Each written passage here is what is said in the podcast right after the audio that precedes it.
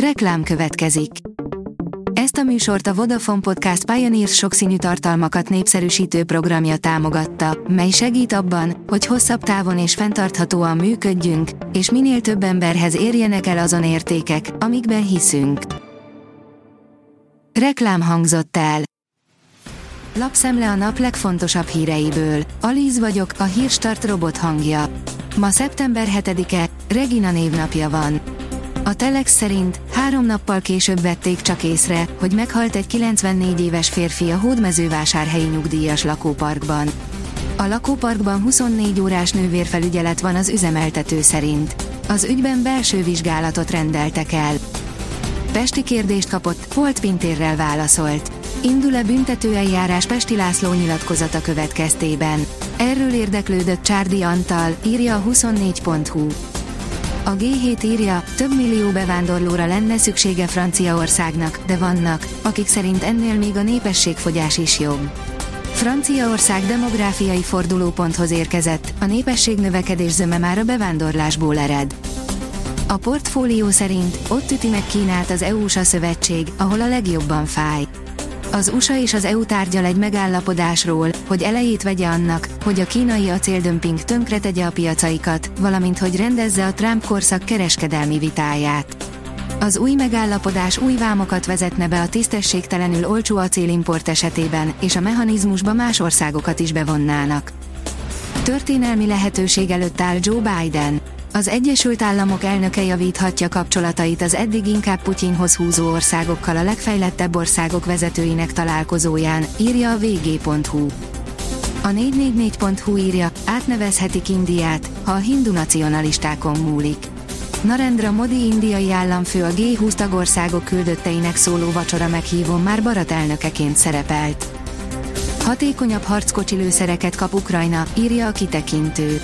Az Ukrajnának ígért, szegényített urániumot tartalmazó harckocsi lőszer hatékonyabb a hagyományos eszközöknél, de nem bocsát ki radioaktív sugárzást közölte a Fehérház Nemzetbiztonsági Tanácsának koordinátora szerdán Washingtonban. A privát bankár oldalon olvasható, hogy megint lecsaptak Odesszára az oroszok. Odessa megyét újabb orosz dróntámadás érte, amely megrongálta a terület kikötői infrastruktúráját közölte csütörtökön Oleg Kiper helyi kormányzó.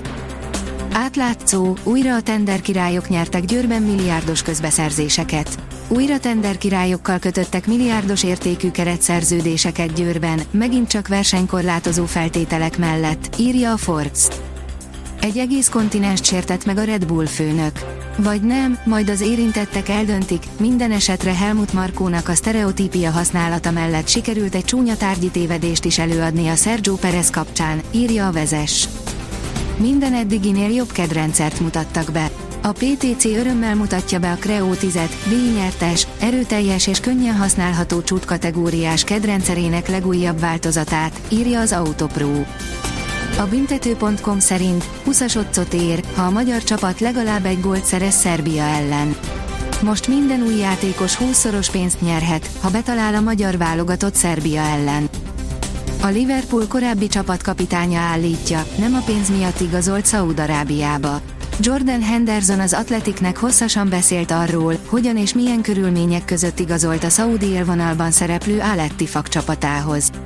A Liverpool korábbi csapatkapitánya elárulta, nem a pénz motiválta, sokkal inkább az előtte felvázolt projekt fogta meg, áll az Eurosport cikkében. Mutatjuk, meddig tarthat a nyárias időjárás.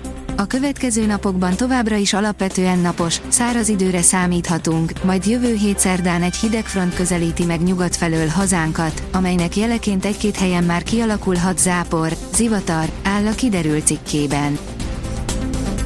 A Hírstart friss lapszemléjét hallotta. Ha még több hírt szeretne hallani, kérjük, látogassa meg a podcast.hírstart.hu oldalunkat, vagy keressen minket a Spotify csatornánkon, ahol kérjük, értékelje csatornánkat 5 csillagra. Az elhangzott hírek teljes terjedelemben elérhetőek weboldalunkon is. Köszönjük, hogy minket hallgatott!